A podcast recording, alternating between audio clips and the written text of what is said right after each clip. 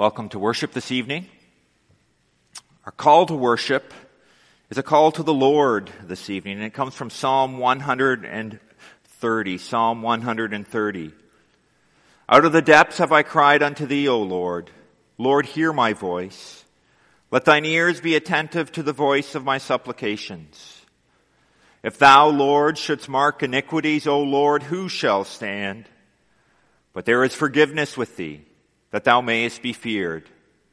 I wait for the Lord, my soul doth wait, and in his word do I hope. My soul waiteth for the Lord more than they that watch for the morning. I say more than they that watch for the morning. Let Israel hope in the Lord. For with the Lord there is mercy, with him is plenteous redemption.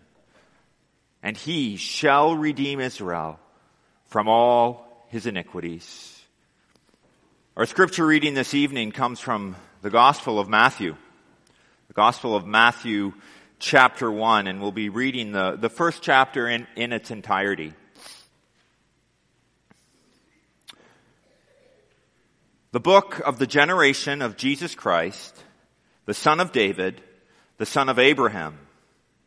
Abraham begot Isaac, and Isaac begot Jacob, and Jacob begot Judas and his brethren, and Judas begot Phares, and Zerah of Thamar, and Phares begot Esrom, and Esrom begot Aram, and Aram begot Amminadab, and Amminadab begot Nason, and Nason begot Salmon, and Salmon begot Boaz of Rachab, and Boaz begot Obed of Ruth, and Obed begot Jesse, and Jesse begot David the king.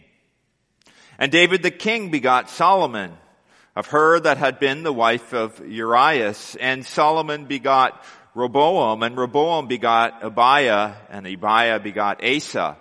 And Asa begot Jehoshaphat, and Jehoshaphat begot Joram, and Joram begot Ozias, and Ozias begot Jotham, and Jotham begot Achaz, and Achaz begot Ezekias, and Ezekias begot Manasseh. And Manasseh begot Amon, and Amon begot Josias, and Josias begot uh, Jeconias and his brethren about the time they were carried away to Babylon. And after they were brought to Babylon, Jeconias begot Shealtiel, and Shealtiel begot Zerubbabel, and Zerubbabel begot uh, Abiud, and Abiud begot Eliakim, and Eliakim begot Azor, and Azor begot Sadoc, and Sadoc begot Achim, and Achim begot Eli, Eliud, and Eliud begot Eleazar, and Eleazar begot Matthan, and Matthan begot Jacob. And Jacob begot Joseph, the husband of Mary, of whom was born Jesus, who is called Christ. So all the generations from Abraham to David are 14 generations. And from David until the carrying away into Babylon are 14 generations. And the carrying, and from the carrying away into Babylon unto Christ are 14 generations. Now the birth of Jesus Christ was on this wise. When as his mother Mary was espoused to Joseph before they came together, she was found with child of the Holy Ghost. Then Joseph, her husband, being a just man, and not willing to make her a public example, was minded to put her away privily.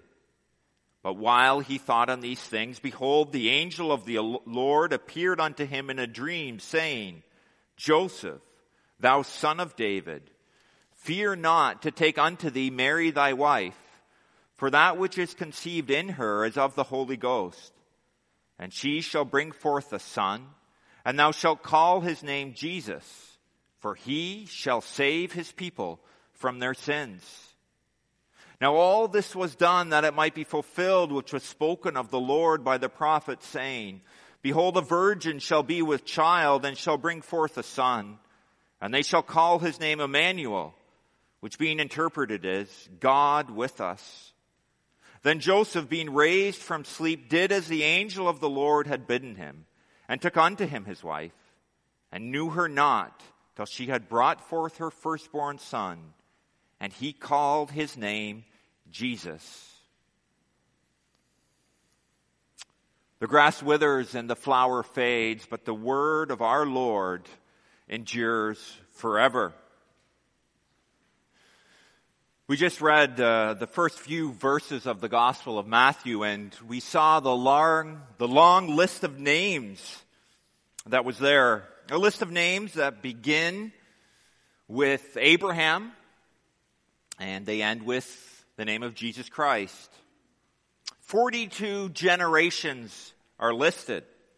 14 generations from Abraham to David, 14 generations from David to the exile, and 14 generations from the exile uh, into Babylon until Jesus Christ.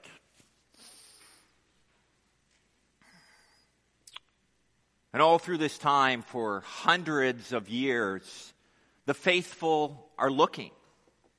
They're looking for the head crusher. They're, they're looking for the one that will bring to an end the curse of sin.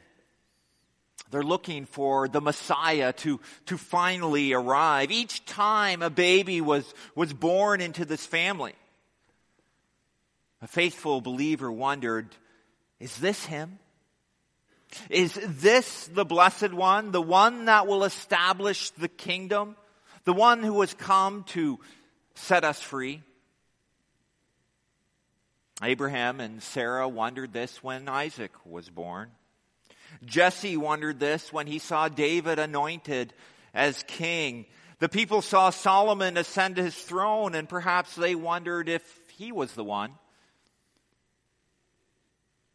When Joash, the boy king, was, was revealed, the only remaining descendant of David, no doubt people wondered this as well. And when Zerubbabel led the first wave of people back into Israel when he led 42,000 people back to Israel from the Babylonian exile.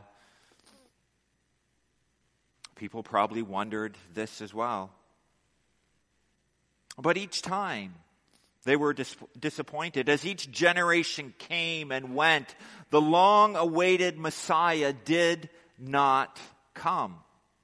Each baby bo- boy born in this family tree was, was a disappointment. Many were degenerate and wicked. Some were heroes of the faith. But when it came to the attributes necessary to be the Messiah, none came close. They were all sinners. None had the qualifications to be or do the work of the Messiah. They were types. They were distorted reflections of the coming Messiah, but they, they were not pure of heart. They, they couldn't come and initiate God's kingdom. And so now, hundreds of years has passed, and it doesn't seem like the promised one will ever come. Joseph has probably reflected on this fa- fact, knowing he's in the line of Judah. And perhaps he's been hoping that he will see this fulfillment of the Messiah come to pass, but Joseph has other things on his mind at the moment. He isn't really thinking about the grand plans of the Most High, but he's become involved in an awkward and shameful situation, and this is probably occupying much of his time. But little does Joseph know that this uncomfortable situation he's in, in now will be tied directly to the fulfillment of prophecy, that his predicament and the salvation of God's people are intimately tied together. His sticky situation is an event in the timeline of the incarnate Messiah. And what he's experiencing right now at the beginning of our text here, it is a burden, but it will become a great joy. And our sermon this evening is titled From Scandal to Faith. A scandal or the scandal unfolds. Secondly, the angel appears. And thirdly, there is a faithful response If you read through the Gospel of Luke, and we'll see that tomorrow morning, Luke writes everything from Mary's perspective. We hear about her being visited by the angel Gabriel. We, we see what happens in her visit with Elizabeth and how she ponders all the things that she experiences. She ponders all the things that she goes through in, in her heart. But when we look at the Gospel of Matthew, he writes it from the perspective of Joseph. He gives us a look at the events through Joseph's eyes, including the, the discovery of the pregnancy, the visit of the, the angel to Joseph, and his response to the events that happen. We see in our text when Joseph first hear, hears of Mary's pregnancy, he does not greet this news with joy. Mary is his betrothed wife, and she has become pregnant with a child that is not his. Now, when you're betrothed or betrothed, it's not, it's not the same as, as our engagement. We tend to look at it like that. We think it's the same thing as engagement. But it's part of a whole pro, uh, process that, that took place back then. The, Joseph and Mary's marriage, their betrothal, would have began with an arrangement between their parents, an agreement between their parents when they were quite young that they should be married. This is actually what's kind of like our engagement. And up until their betrothal, up until the next step, they would have had the option of backing out if Mary didn't like Joseph or Joseph didn't like Mary or, or the parents didn't get along they could have backed out of this, uh, of this agreement. This doesn't happen in this case. And therefore, Joseph and Mary are betrothed. And it's actually very similar to being married. Oaths and commitments are made. The only thing that's different from being married is they actually do not yet live together. So when Joseph hears about Mary's pregnancy. From his perspective, Mary has been unfaithful to him. She's been unfaithful to their marriage vows. And he being a righteous man, as our text says, he being a just man, he now needs to do what the law requires. He now needs to do what is right. Yeah, Matthew describes Joseph as being a righteous man. What it means here is that he was a man that obeyed the law of God. He took the law of God seriously and he was going, he was a man who would follow God's law.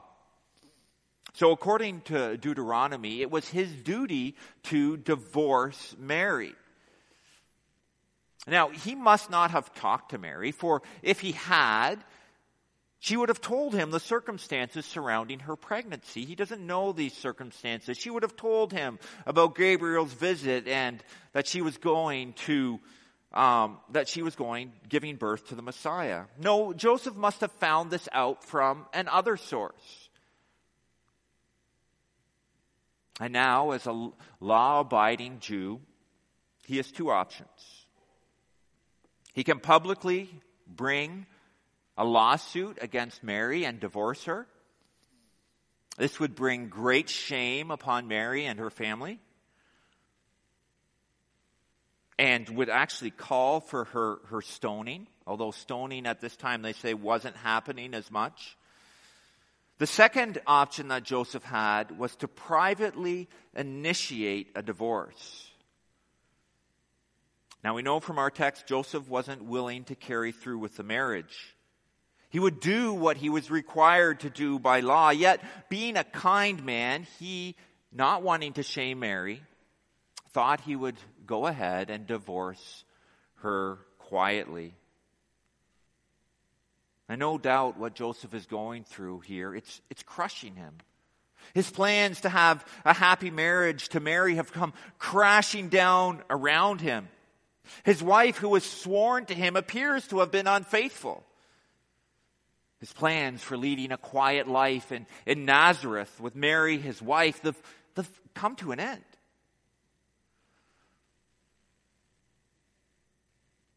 But the question here is why did the Lord ordain it to be done this way?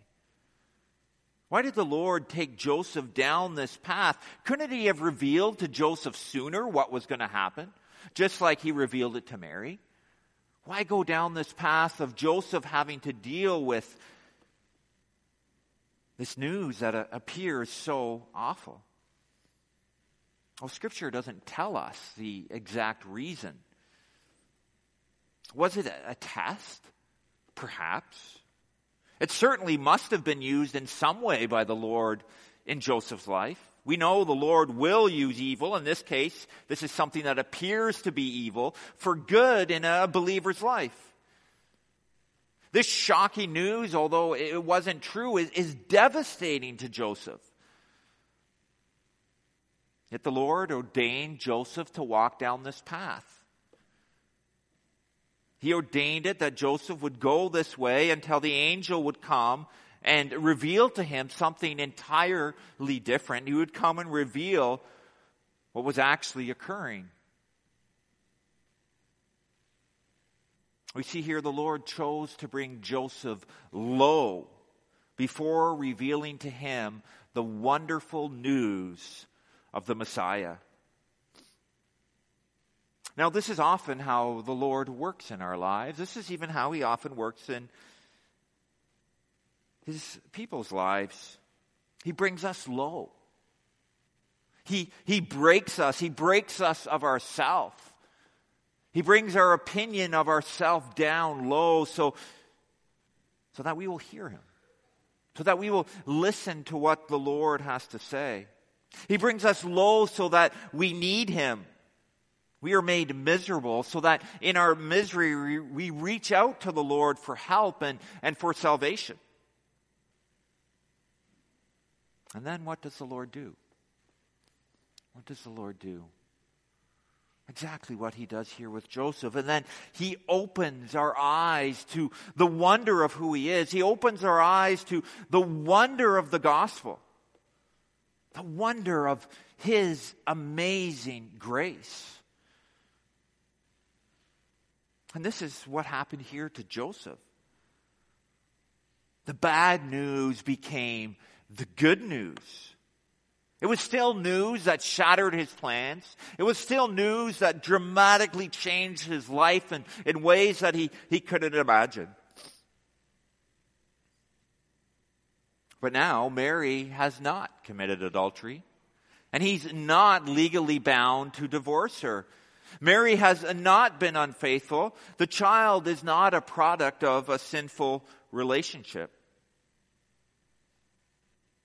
Yet, this pregnancy, from outside observance, still had a sinful connotation to it. From all those looking from the outside, this pregnancy was still associated with unfaithfulness.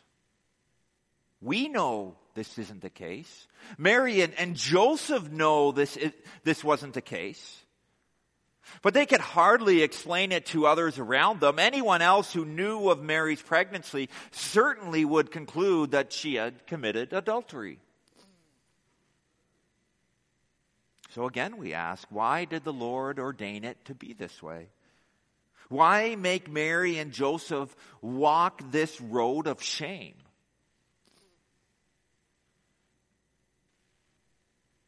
Well, it's for the same reason if we look at the genealogy that comes before this that we see names like Judah and Tamar and Rahab and Ruth and David and Manasseh. What's being t- told us here is that Jesus is willing to associate himself with sinners. He's in a family line of Gentiles, of liars, of thieves, of adulterers, and murderers. Jesus is telling us that he came for sinners. He associates with sinners so that he can save them from their sin. What's happening here is quite amazing. Jesus, while he is in the womb of Mary, He's ministering. He's calling out to sinners, even at that time. He's using this pregnancy to call sinners to them. He's especially calling to those who have committed adultery. He's calling to those who are conceived out of marriage. He's saying that you are welcome to come to Him. He calls you to Him. He knows that sin hurts. He knows that sin brings shame. He too is experiencing the effect of it even though he didn't commit it. So, dear sinner, he calls you to him. He's telling you he will forgive your sin, he will take away your shame, he will wipe away all your tears. What Christ is showing us here in this genealogy and in his scandalous birth is that he came for every type of person. He came for every type of sinner. All are called to come to him. All are called to come, repent, and believe the gospel. The pregnancy of Mary and the connotations that surround her pregnancy, the conditions you will probably hear about uh, tomorrow in, in, in his birth. This is a gospel call that leaves none of us without an invitation to come to the Lord Jesus Christ. Every sinner is invited to come, to repent, to believe in the Lord Jesus Christ. And this pregnancy is also a call to Joseph himself. A call for him to take action, a call for him to follow the Lord, a call for him to adopt a son, to take up his cross and follow the Lord Jesus Christ. And this call comes to him when the angel of the Lord appears to him in a dream and says, Joseph, thou son of David, fear not to take unto thee Mary thy wife, for that which is conceived in her is of the Holy Ghost. She shall bring forth a son, and thou shalt call his name Jesus, for he shall save his people from their sins.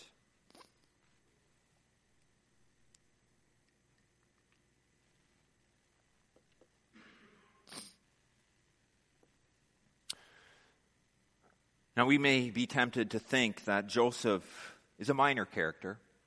He's a minor character in the whole birth of Jesus Christ. After all, he isn't the one who's pregnant, nor is he the one who gives birth to Jesus. He isn't even the, the biological father of Jesus. He just is a character that seems to be hovering in the background. But Joseph is important. No, he, he's not the main character. That's, that's always Jesus. But he does have a vital role to play here. He does have a vital role to play in the history of salvation. And the angel here alludes to this. He alludes to his role when he says, Joseph, thou son of David. Again, as we look at the genealogy in the first part of the chapter, we see that Joseph is a descendant of Abraham and David. He is in the lineage of kings. And Old Test, the Old Testament makes it very clear that the coming Messiah must be from this line. The Lord promised David, I will raise up thy seed after thee, which shall be of thy sons, and I will establish his kingdom. He shall build me an house, and I will establish his throne forever I will be his father, and he shall be my son. Jeremiah prophesied, Behold, the days come, saith the Lord, that I will raise unto David a righteous branch, and a king shall reign and prosper, and shall execute judgment and justice in the earth. And though in his days Judah shall be saved, and Israel shall dwell safe, safely, and this is his name whereby he shall be called the Lord our righteousness. Joseph was from the line of David. And it's from his family that the Messiah must come. And the angel here is reminding Joseph of this. And Matthew is making sure to include this in his gospel to show his audience, to show us that Jesus meets the criteria to be the Messiah. But some of us may say, well, Joseph isn't Jesus' biological father. Doesn't this negate Christ's claim of lineage? of being from the line of, of David? Well, no, it does not. For what is explicitly clear here, it is not so much the blood, but it's the legal identification with the tribe that was important. This is why the angel tells Joseph, Fear not to take unto thee Mary thy wife, here, the angel is telling Joseph to continue with his marriage. And, in, and by doing this, he's telling Joseph that he needs to adopt Jesus as his child and make him legally part of the line of David. Now, it may be that through Mary, Jesus was, uh, was already in the tribe of Judah, but we don't know this for sure. But even if that is the case, there was no legal authority in this. It would be through Joseph that Jesus' descent from David would be validated. It was because of Joseph's adoption of Jesus that Old Testament messianic pro- prophecy was fulfilled. Scripture has a high view of adoption. And what's happening here tells us much about the heart of our Lord. The Lord takes adoption seriously. The Lord recognizes it as being full membership in a family.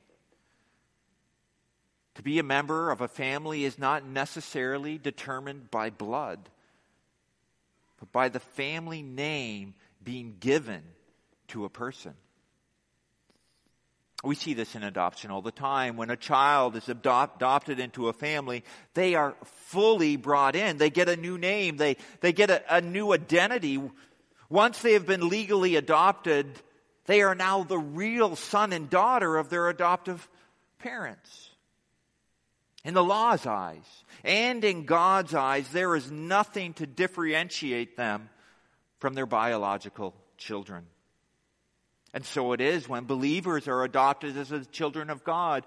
We are fully brought in as members of the body of Christ. We become joint heirs with Christ and together share all the blessings of salvation. And so we can be confident, dear believer, in the Lord's adoption of you, that it's not a partial work, but it's a complete adoption.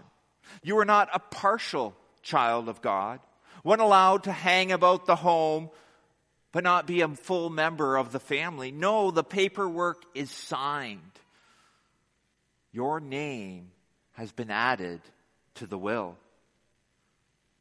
As Christ was adopted into the family of Judah, so you have been adopted as a son or daughter of the Lord Most High. The Lord is your Father, and you are joint heir with Christ. What's amazing to consider here, too, and Jesus being adopted into Joseph's family, is that in doing this, he's identifying with us. He's identifying with a particular people. Yes, he does this to fulfill prophecy. But he also does this to communicate to us his familiarity with humanity. Jesus does not remain aloof from us. He does not remain separate from humanity, but he immerses himself in our family structure. He even immerses himself in the messiness of our families and our relationships. Christ becomes us to suffer for us to live perfectly for us, to, to die for us. Christ becomes us to, to sympathize with us. He becomes us in every way so that none can say that the gospel does not apply to them. So that no one can say they are too great a sinner, that they are from the wrong family, or they have too scandalous a background. No, Christ calls everyone. He calls all sinners, every type of sinner to come to Him, to be saved and to live for Him forever.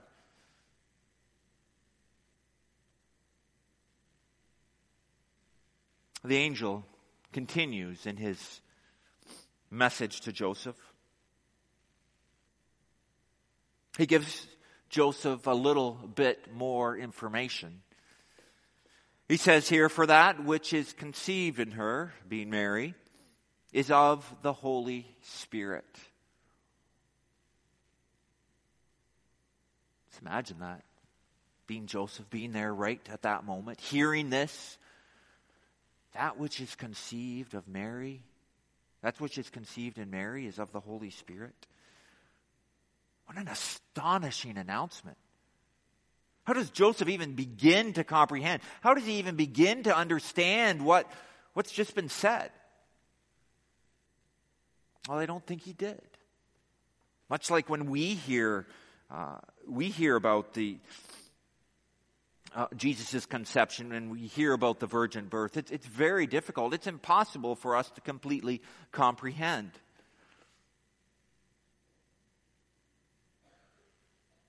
What the Holy Spirit does here in the conception of Jesus is, is a miraculous work. And it even takes us back to creation. What, what the Holy Spirit's doing here is, is an act of creation. He's, he's making something new. Something new and good. One comment, commentator says, although God was not working from nothing here, as he did in the original creation, but from existent matter in Mary, it was still a new creation in that it was good. He produced a second Adam that was good, like the first Adam. The Holy Spirit worked a miracle of creation here.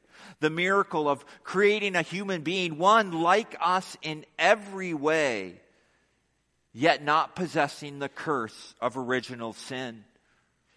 What happened here is the Word became flesh. The Word became flesh and dwelt among us. God took upon Himself human nature with all its essential properties, properties, with all its infirmities, yet without sin. The Word became flesh, God and man joined together in one person, being very God and very man, yet one Christ, the only mediator between God and man.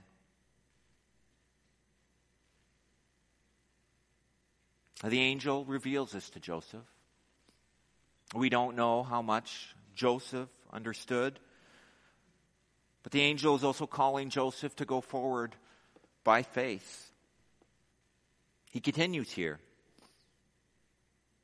And he calls Joseph to action.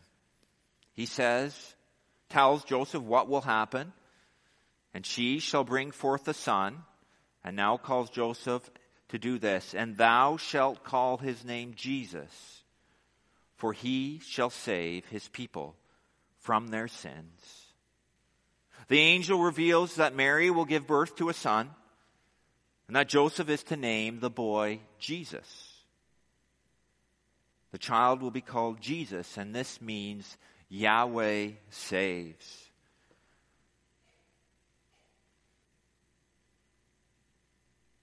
This conclusively describes the reason, tells us the reason that Jesus came into the world.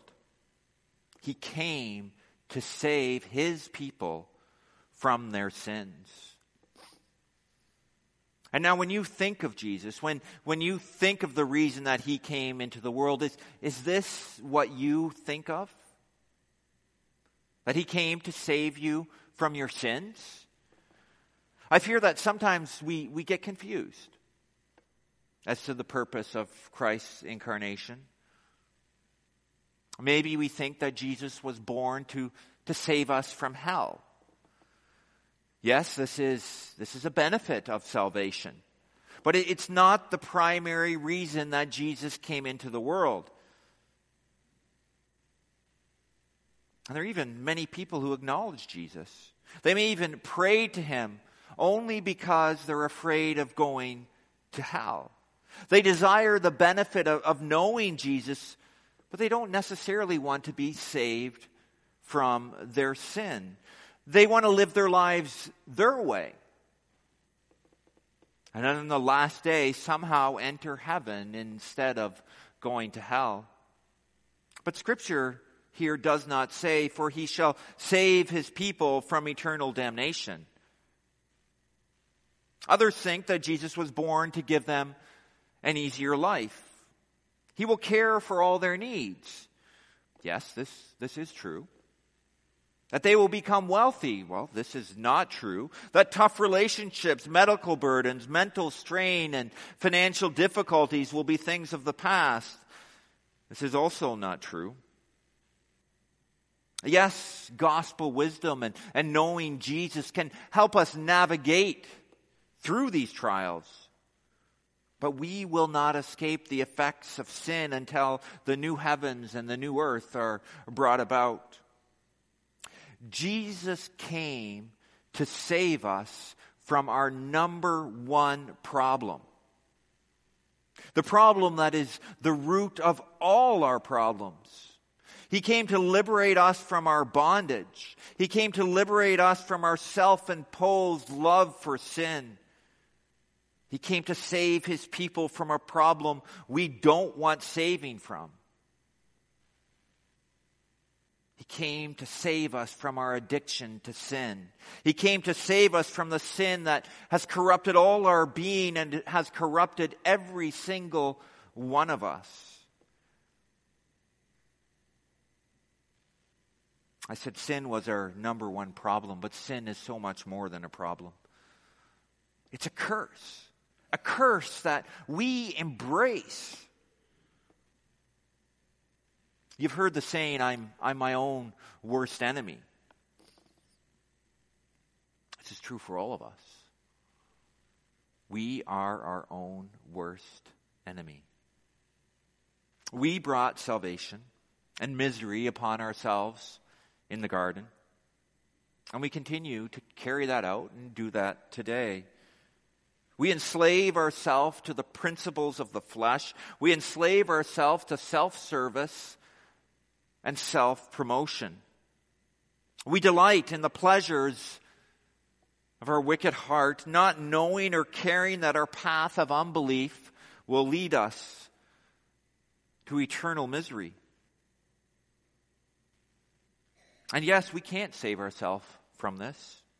We have no natural desire to abandon sin. We have no natural desire to follow Christ. We see no reason to set aside our, our false gods and follow the Lord of, of heaven and earth.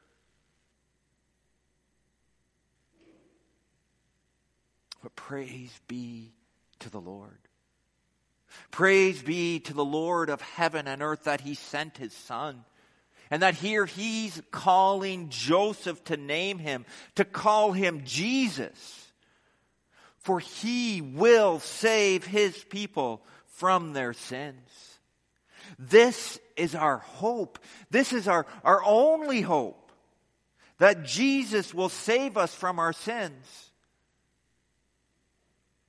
He's the subject of the sentence. He's the one here performing the action. The verb in this sentence is, is done entirely by Him. He will save.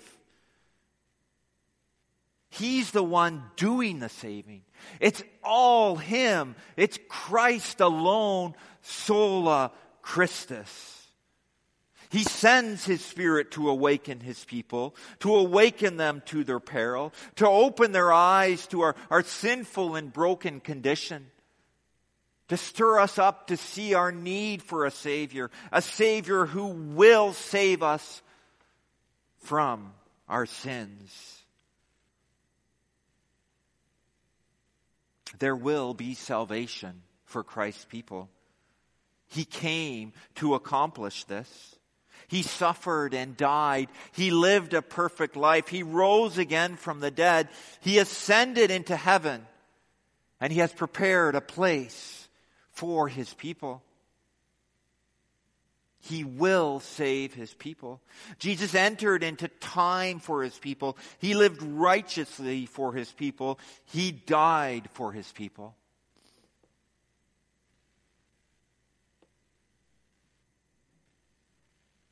And he chose his people. He elected sinners to salvation.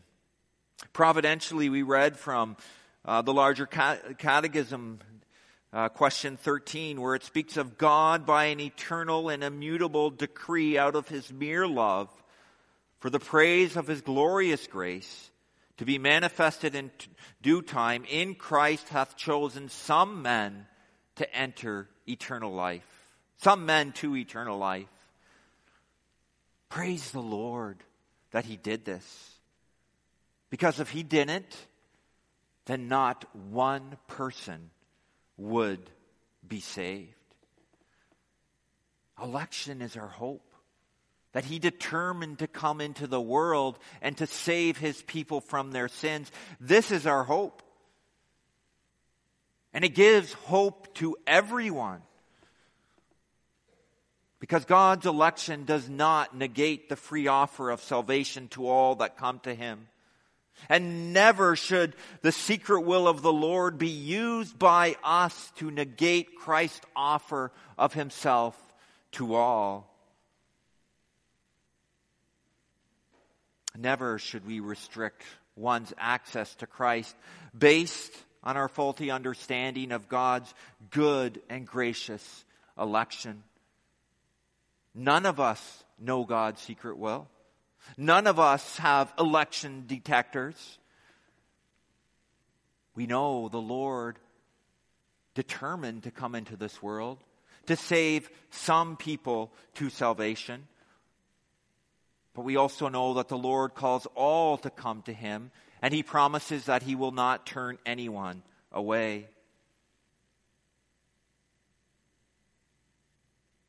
So I must warn I must warn those of us who are trying to work out God's secret will to not stand in the way of the gospel. Do not let it be said of you on the last day that you quenched the Lord's Spirit, that you used God's sovereignty as an excuse, that you stood as a barrier between Christ and a sinner. Don't take the life saving, the life giving doctrine of election and turn it into a millstone that you hang around your neck or around someone else's neck. As we look at Christ saving his people from their sin, it's both a one time event that it's speaking about here, but it's also a lifelong event. It's a one-time event because of Christ's work on the, on, on the cross. It's a one-time event and that a sinner is only born again once and then can never lose their salvation.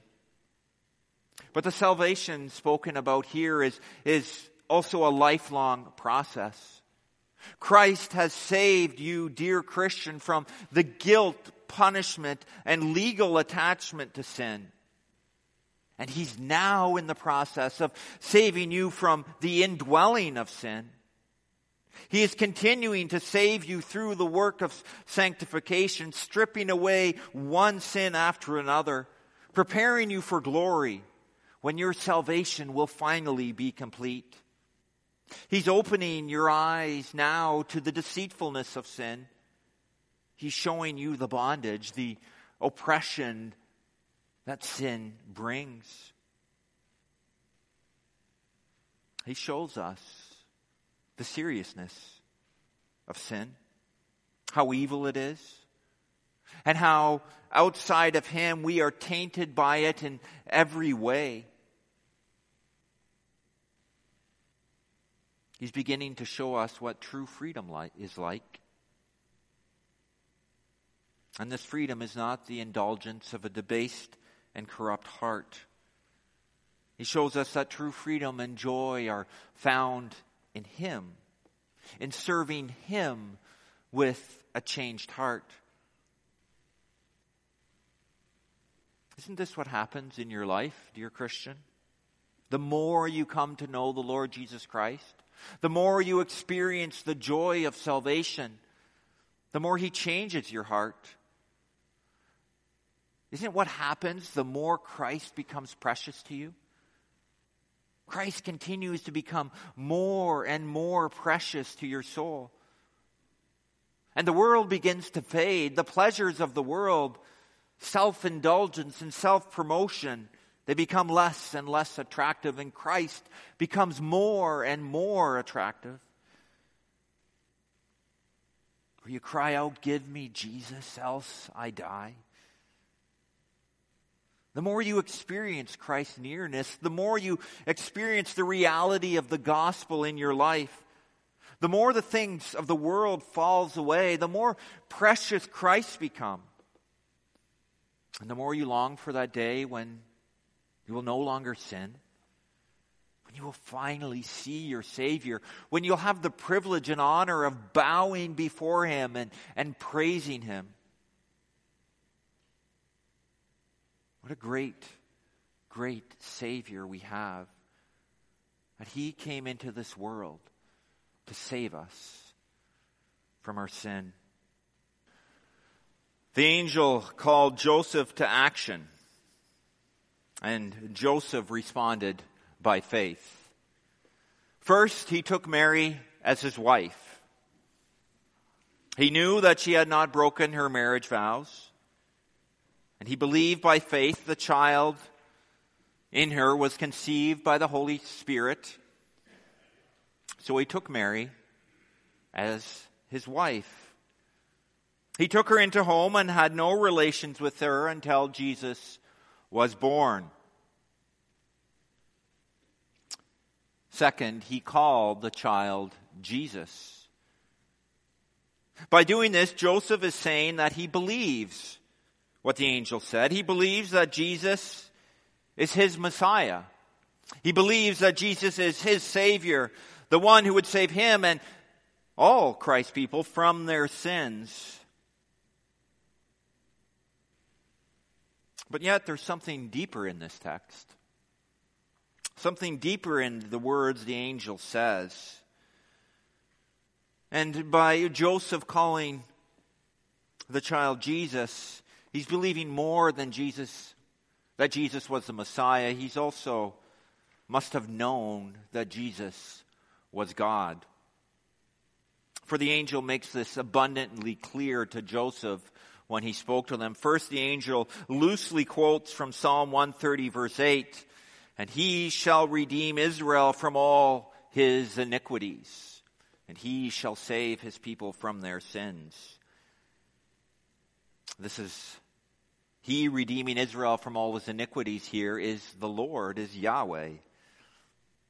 The angel is drawing a connection here between the Lord, God, and Jesus the Messiah. He shows the connection between the Lord forgiving sin and Jesus doing the same. It is only the Lord who can forgive sin. And therefore, this coming child must be God. Second, the angel quotes from Isaiah 7:14, "Behold, a virgin shall be with child, and shall bring forth a son, and they shall call his name Emmanuel. And we know what Emmanuel means. Emmanuel means God with us. Here again, the angel is making abundantly clear to Joseph that the child in Mary's womb is both a child, is both man and God. What a wonder for Joseph. What was devastating news has now become the best imaginable news. He must have wondered, how can this be? He must have trembled, who am I to, to be blessed in this way, to witness the coming of his Messiah. To also be giving the honor and the tremendous responsibility of, of caring for this Messiah, even being called to name the Messiah. What amazing news this must have been for Joseph. Immersed in his own troubles, the things that were this troubling news that he had received, and then now this news has been turned into wonderful news. But this news of a soon to be born Messiah, this isn't just news for Joseph. It's recorded by Matthew. It's inspired by the Holy Spirit. This news of Jesus coming birth, it's, it's coming to us too tonight.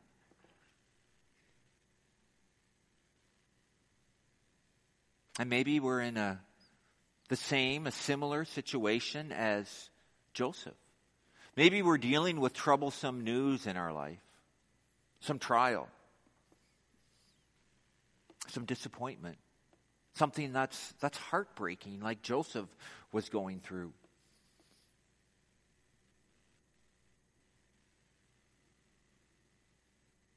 The Lord brings wonderful news on Christmas Eve. And we need to ask ourselves are we filled with wonder at what the Lord has done? Are we filled with wonder that the Word became flesh? That Jesus dwelt with us? And that He's now in, in His human body in heaven and here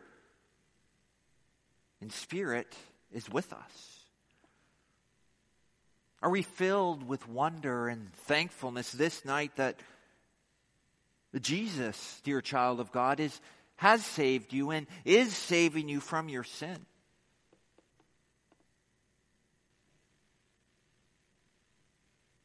This is Christ. His birth. The Messiah, Jesus Christ, He is everything we need. He's not just the reason for the season. He's the reason for life. He's the reason for joy. He is everything. And I pray that all of us, through faith in Him, are able to rejoice this Christmas because of our amazing Savior, because of Jesus Christ who saves his people from their sin. Amen.